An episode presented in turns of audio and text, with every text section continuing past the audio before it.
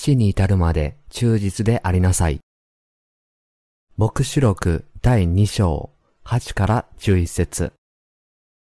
原始教会の時代、多くのキリスト教徒がローマ当局の迫害の手から逃れられる安全な場所を求めて、この地をさまよっていました。ローマ帝国は皇帝ネロの死後も迫害を続け、キリスト教徒はその後の皇帝の権威に逆らい続けました。初期の生徒たちは、ローマ皇帝のこの世の権威は受け入れ、認めましたが、それが自分たちの信仰を放棄することを要求するときは、認めませんでした。そのようなローマ当局の要求に立ち向かったので、原始教会の年代記は迫害と殉教で埋め尽くされたのです。私たちはこの目視録の御言葉が今日の信者にとって特別な意味を持つかどうか自問自答する必要があります。目視録は今から2000年近く前に書かれたものであり、今私たちに書かれたものではありませんし、アジアにある7つの教会に向けて書かれたものでもありません。どうして私たちに関係があると言えるのでしょ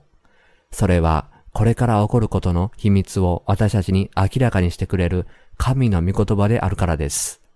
私たちは今、目視録第6章に書かれている4つの馬の時代の3番目の時代である黒い馬の時代に生きていることを自覚しなければなりません。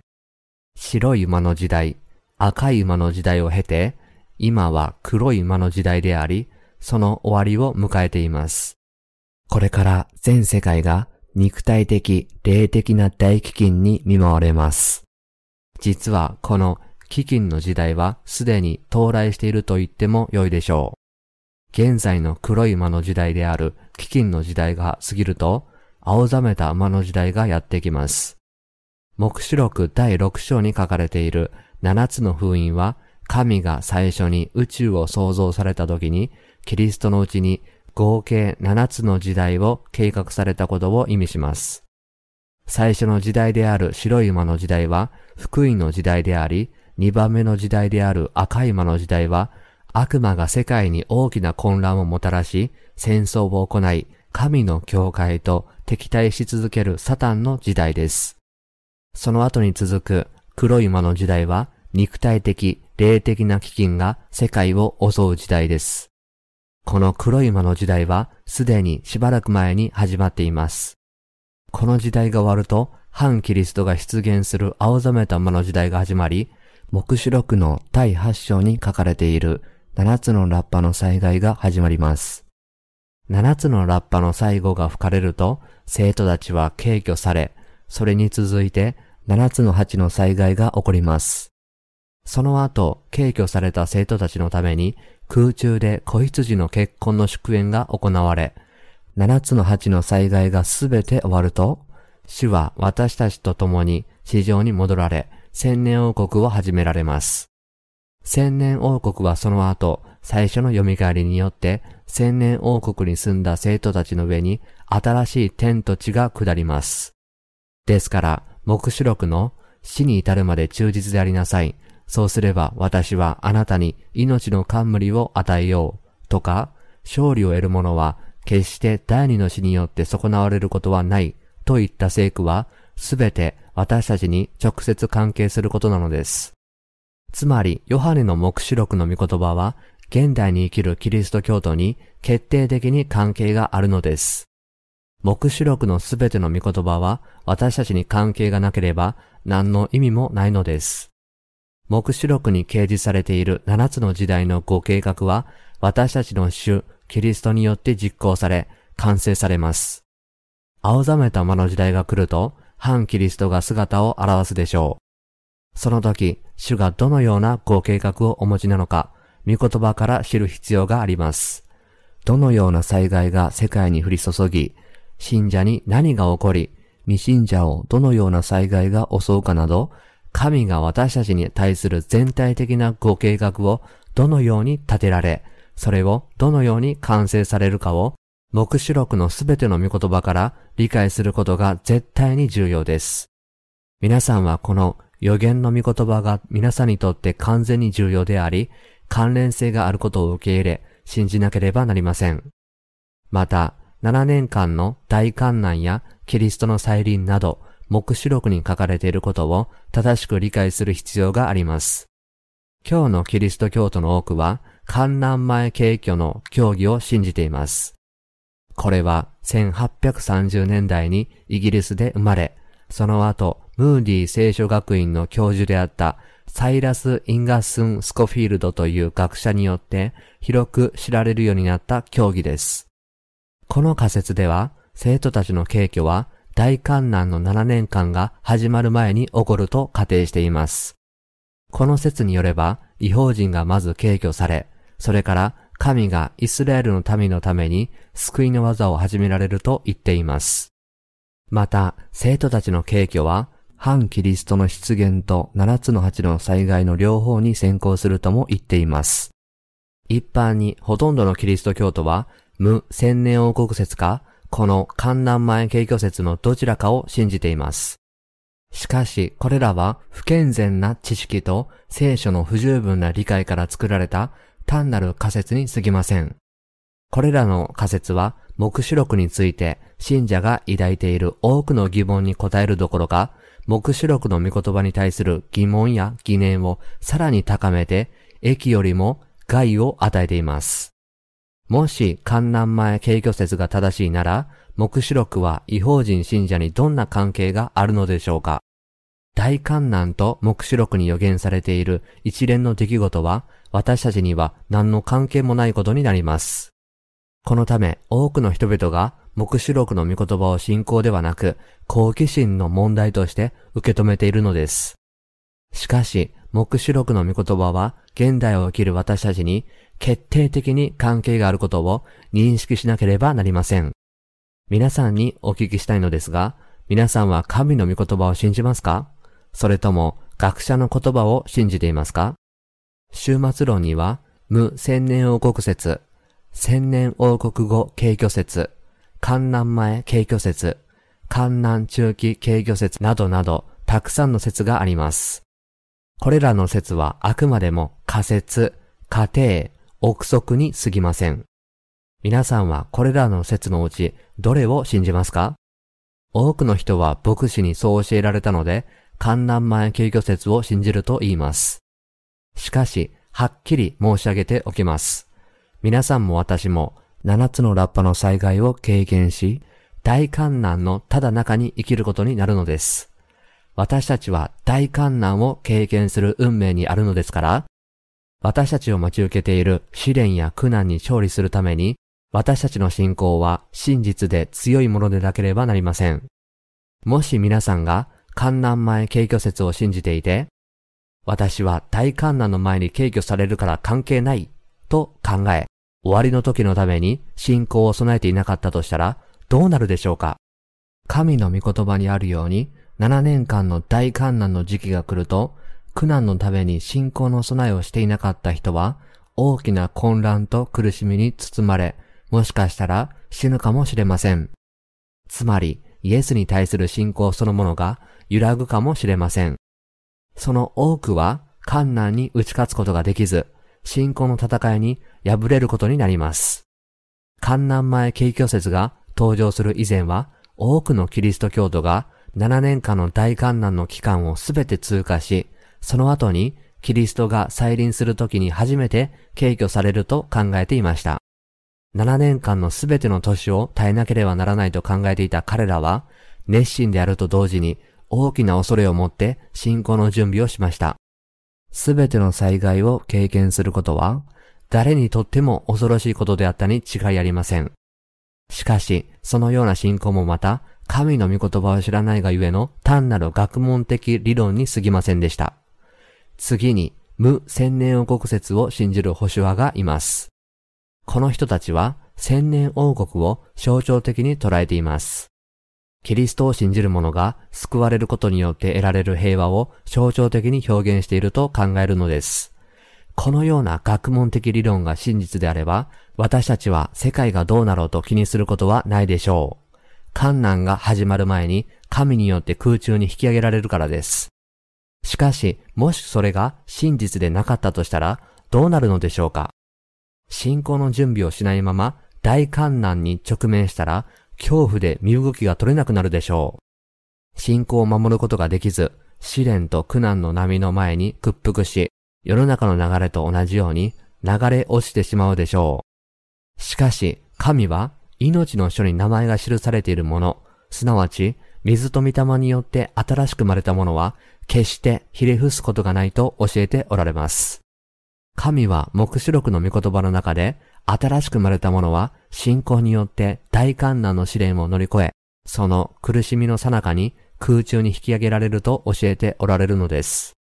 ですから、観難前軽挙説は、この聖書の真理から外れており、この主張は人間の作った過程に過ぎないということです。言い換えればそれは嘘であり、真理ではありません。しかし、現在世界中の多くの人々がこの観南前軽挙説を受け入れています。スコフィールドの観南前軽挙説の教えを信じる人たちは次のように考えています。1番、終わりの時に反キリストが出現した後、7年間の大観難が始まる。2番、大観難の7年間、反キリストは世界を支配し、7年間の前半は憐れみ深い支配者として、後半は邪悪な圧政者として支配する。3番、エルサレム神殿は再建され、再び生贄の捧げ物が捧げられるようになる。4番、反キリストはイスラエルと7年間の契約を結ぶ。5番、苦難の時代の最初の3年半の後、反キリストはイスラエルとのこの契約を破棄する。6番、その後の3年半はイスラエル人にとって大観難と迫害の時代となる。この期間、恵みの福音の代わりに千年王国の福音が述べ伝えられる。7番、イスラエル人のうち14万4千人は苦難を生き残る。8番、苦難はハルマケドンの戦いで終了する。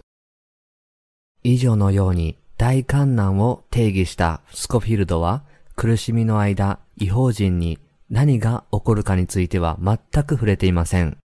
つまり、スコフィールドは、キリストを信じるすべての違法人は、苦しみが始まる前に軽挙され、その軽挙の後にのみ神はイスラエルの民の中で見業を始められると主張したのです。14万4千人のイスラエル人が解放されることによって、神の見業を完成し、それによって救いの技も完成するのです。そして千年王国が始まるのです。スコフィールドと彼の主張する観南前軽挙説に影響を与えたのは、プリマス・プレザレンとして知られるグループの創設者、ジョン・ネルスン・ダービーで、彼はペンテコステ派の指導者に会った後、この説を唱え始めたのです。この指導者は実はスコットランドのマーガレット・マクドナルドという15歳の少女で、1830年に大観難の直前にキリスト教徒が軽挙されるのを神からの幻を見たと主張しました。ダービーはこの少女を訪ねた後、観南前軽挙説を教え始めたのです。ダービーの教えはアメリカの神学者スコフィールドに引き継がれました。スコフィールドは当時、観難の前に軽挙が起こるのか、それとも苦しみの後に起こるのかについて、生涯をかけて広く用いられているスコフィールド印象付き聖書に取り組んでいました。ダービーの観難前軽挙説を聞いたとき、スコフィールドはその説にどっぷりと浸かり、その主張を十分に納得した上で、この新しい説をスコフィールド印象付き聖書に収録したのです。こうしてスコフィールドは観南前軽挙説を信じ、主張するようになり、今日の多くのキリスト教徒も同様に、観南前軽挙説を信奉するようになったのです。ダービーとスコフィールドによって観南前軽挙説が説かれる以前は、ほとんどのキリスト教徒が観南語軽挙説を信じていました。しかし、アメリカのムーディ聖書学院の教授であったスコフィールドは、競技上の問題、特にスコフィールド印象付き聖書の影響力に絶大なものがありました。スコフィールドと彼の影響力によって、観南前軽挙説が世界中のキリスト教団体に広まったのです。残念ながらその結果、今日の多くのキリスト教徒は信仰の中で早くも眠ってしまっています。彼らは反キリストの台頭は自分とは関係がないと誤解して眠っているのです。大観難が始まる前に軽挙されると信じているので、大観難の時代のために信仰の準備をする必要がないと考えているのです。しかし、私たちの死は、花婿がいつ来られるか誰も知らないので、いつも目を覚ましていなさいとおっしゃいました。しかし、悲しいことに、神の御言葉を無視して、観南前景挙説の教えに頼る人々は、深い眠りの中にいるのです。しかし、今こそ目を覚ますべき時です。今こそ、観南前景挙説という間違った信仰を捨て、真理の御言葉を信じるべき時です。観南前景挙説も、観南後景挙説も、聖書の根拠がありません。誠の神の御言葉に立ち返らなければなりません。目視録の第6章8節の御言葉には、私は見た、見よ、青ざめた馬であった。これに乗っている者の名は死と言い、その後にはハレスが付き従った。彼らに地上の四分の一を剣と飢饉と死病と地上の獣によって殺す権威が与えられた。とあります。ここで青ざめた馬に乗っている者、つまり反キリストの名は死であり、その後にはハデスが付き従ったとあります。つまり反キリストは殺人者であり、犠牲者を地獄に導くということです。また彼は地の四分の一を支配する力を与えられ、剣と飢饉と死病と地上の獣によって殺すとも記されています。つまり、反キリストはローマ皇帝と同じ残虐行為を行い、今度はもっと悪いことに、キリスト教徒を殺し、虐待し、迫害し、その信仰を破壊することでしょう。青ざめた魔の時代とは、反キリストの時代であることを認識すべきです。主は、そんなによく空模様の見分け方を知っていながら、なぜ時の印を見分けることができないのですか？マタイの福音書第16章3節とおっしゃいます。時の印を見分けることができなければ、どのような信仰を持つべきかを知ることができず、種をまくことも、身を刈り取ることもできません。すなわち、主のために働くことができないのです。今日、赤い馬の時代が過ぎ、黒い馬の時代になっています。世界はやがて大きな経済危機に見舞われ、深刻な飢饉の時代に直面します。飢えと飢餓が世界中に蔓延することになります。このような事態になった時、多くの人が苦しみながら後悔するでしょう。その人たちの一人になるのではなく、時の印を見分けることのできる信仰を持つ者になってください。今の時代は黒い馬の時代です。この黒い馬の時代が過ぎると、青ざめた馬の時代が始まります。この時代に現れる反キリストは、生徒たちを無差別に殺し、迫害するので、この時代は殉教の時代となります。目視録第13章6から8節には、そこで彼はその口を開いて、神に対する怪し事を言い始めた。すなわち、神の港、その幕や、すなわち、天に住む者たちを罵った。彼はまた、生徒たちに戦いを挑んで、打ち勝つことが許され、また、あらゆる部族、民族、国語、国民を支配する権威を与えられた。地に住む者で、ほふられた子羊の命の書に、世の初めからその名の書き記されていない者は皆、彼を拝むようになる。とあります。ここで言う彼とは、反キリストのことです。この聖句では、世の支配者の一人がサタンの力を得て、神を冒涜し、生徒たちを迫害するようになると教えています。この者は竜の力を持つ悪魔の子です。その力を持って生徒たちと戦い、打ち勝つのです。しかし、打ち勝つというのは、生徒たちを殉教者にすることだけを意味します。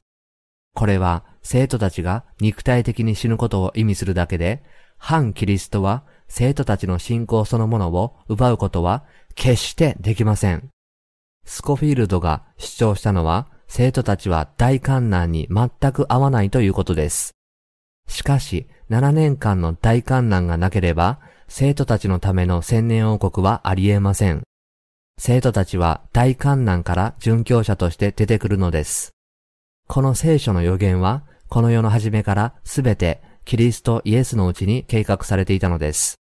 世界のすべての歴史は、キリストが成し遂げられる見業のうちに終わります。神がお定めになった七つの時代を見分けることができなければなりません。第一の時代は白い馬の時代であり、神の御言葉が働き始める時代です。第二の時代は赤い馬の時代で悪魔の時代です。第三の時代である黒い馬の時代は肉体的、霊的基金の時代です。第四の青ざめた馬の時代は反キリストの出現の時代です。これは殉教の時代である七つのラッパの時代です。この青ざめた馬の時代を見分けることができないから人々は非常に混乱するのです。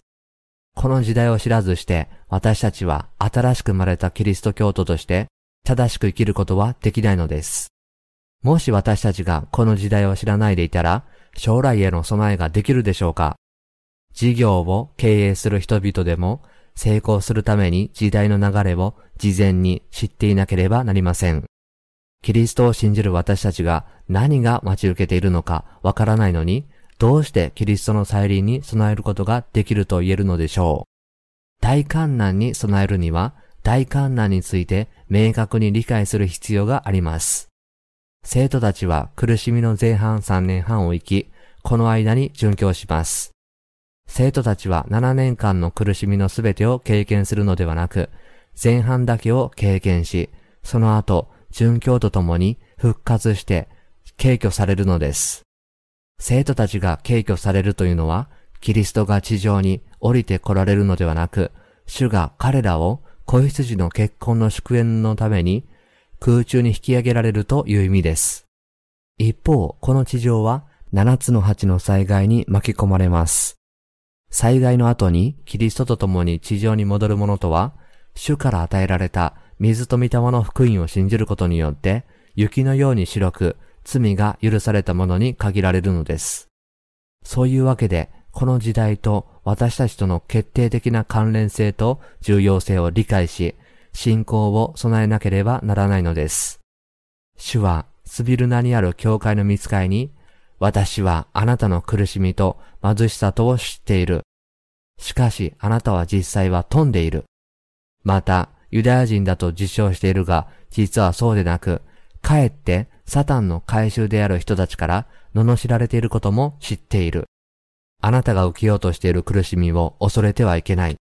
見よ、悪魔はあなた方を試すために、あなた方のうちのある人たちを牢に投げ入れようとしている。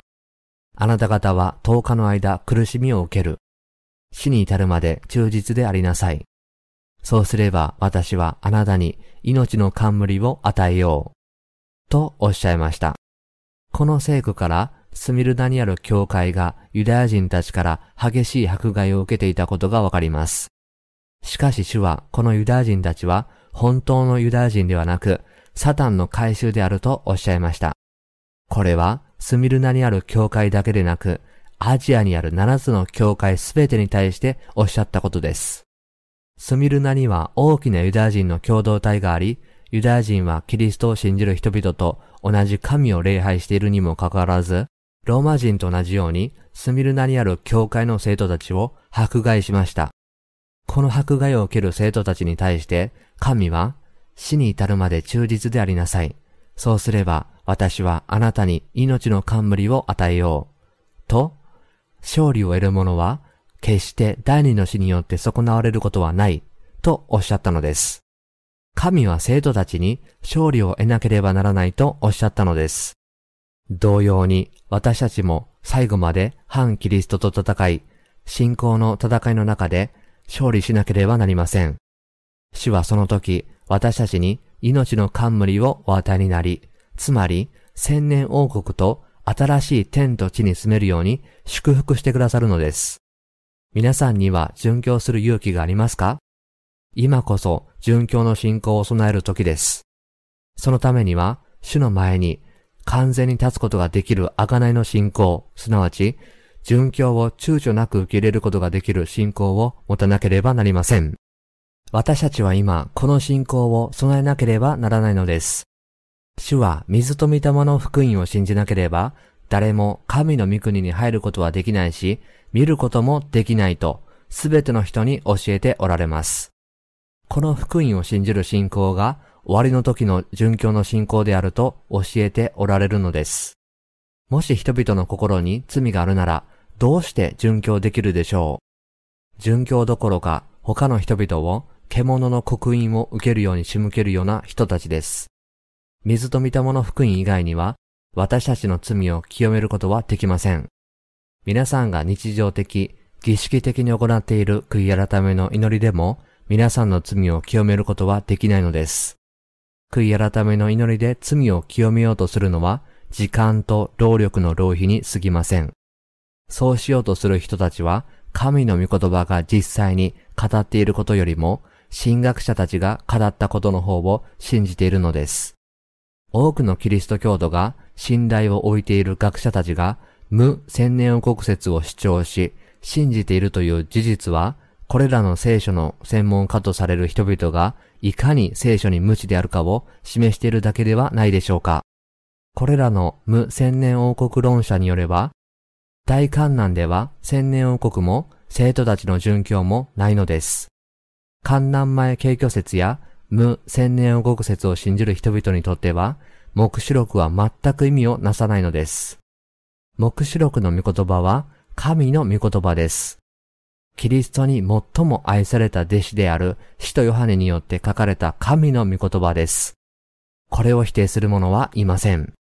私は意味もなく神学者の定説や教義を批判しているのではなく、皆さんが死ぬまで主に忠実であることができるように信仰を備えるためにそうしているのです。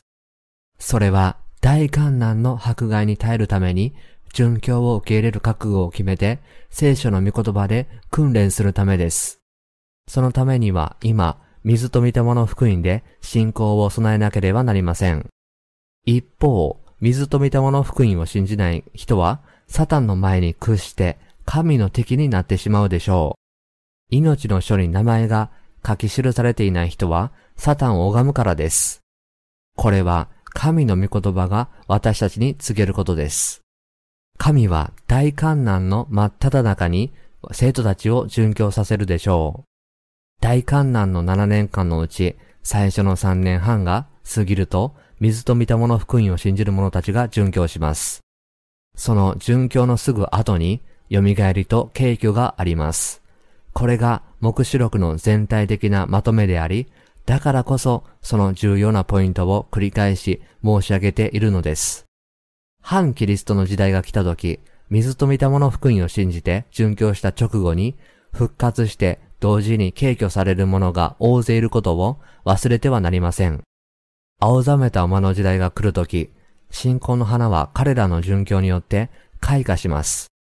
誠の信仰は時が来ると本物の実を結び、美しい花を咲かせます。砂漠にはわずか一週間ほどで芽を出し、花を咲かせ、実を結ぶ植物があります。これは雨が少なく、水の少ない砂漠の環境に適応しているためです。水が少ないからこそ早く芽を出し、花を咲かせ、実を結ばなければならないのです。大観難の7年間に、水と御霊の福音を信じるようになる人々の信仰は、このような植物のようなものです。彼らが私たちと共にこの福音を信じ、従い、殉教するためには、ほんの短い期間で十分です。反キリストの狂気は、大観難の中間点、開始から3年半で頂点に達します。この時、生徒たちの殉教が起こるのです。水と御霊の福音をすでに聞いていながら、まだ心に受け入れていない人でも、この福音を後の苦しみの時に信じれば、短い期間ではありますが、誠の信仰を持ち、私たちの殉教に加わることができるようになるのです。そのために私たちは福音を広め、世界中のキリスト教徒を霊的な眠りから覚ましているのです。私たちは自分たちが殉教するまで、世界の果てまで水と御霊の福音を述べ伝えるつもりです。もし殉教がなかったら、私たちが今広めているこの福音は何の役に立つのでしょう。水と御霊の福音を信じる者は終わりの時に殉教することができます。私たちは今そのために信仰を備えなければなりません。神の前に安らかである今、水と御霊の福音を守るために、殉教を受け入れる信仰を備えなければ、後で後悔するばかりでしょう。終わりの時が来た時、私たちは自分のことで精一杯になり、主よ、私は今忙しすぎるのです。今、悔い改めていますから、もう少し待ってください。と言います。もしそれが最後まで持ち続ける信仰なら、主はおっしゃるでしょう。自分で火の中に飛び込めばいいだろうに、お前にはそれがお似合いだ、と。今、罪を持っている人は、最後にはこのようになることを悟らなければなりません。そういうわけで、神は、耳のある者は御霊が諸教科に言われることを聞きなさい、とおっしゃったのです。生徒たちが殉教する頃には、世界の自然環境は完全に破壊されていることでしょう。森は焼け落ち、海も川も泉も腐った地になり、太陽も月も星も光を失って、全世界が暗闇に包まれるでしょう。悪霊に支配された住人たちは心を失い、行動は野蛮になり、神の子らを一網打尽にすることだけが目的になっていることでしょう。ですから、目視録の御言葉を理解し、信じなければなりません。今日の教会はより高く大きな教会を建てることだけに執着しています。何億円もかけて教会を建てても、彼らの心には罪しかなく、イエスのために殉教を受け入れる信仰はありません。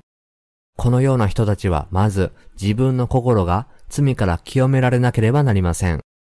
世界は間もなく苦しみの時代、青ざめた馬の時代に入ります。殉教を受け入れ、死ぬまでキリストに忠実であり続けることができるような信仰を持ってほしいと願い、祈ります。ベリアの精神で真剣に吟味した上で、目視録の御言葉を信じなければならないのです。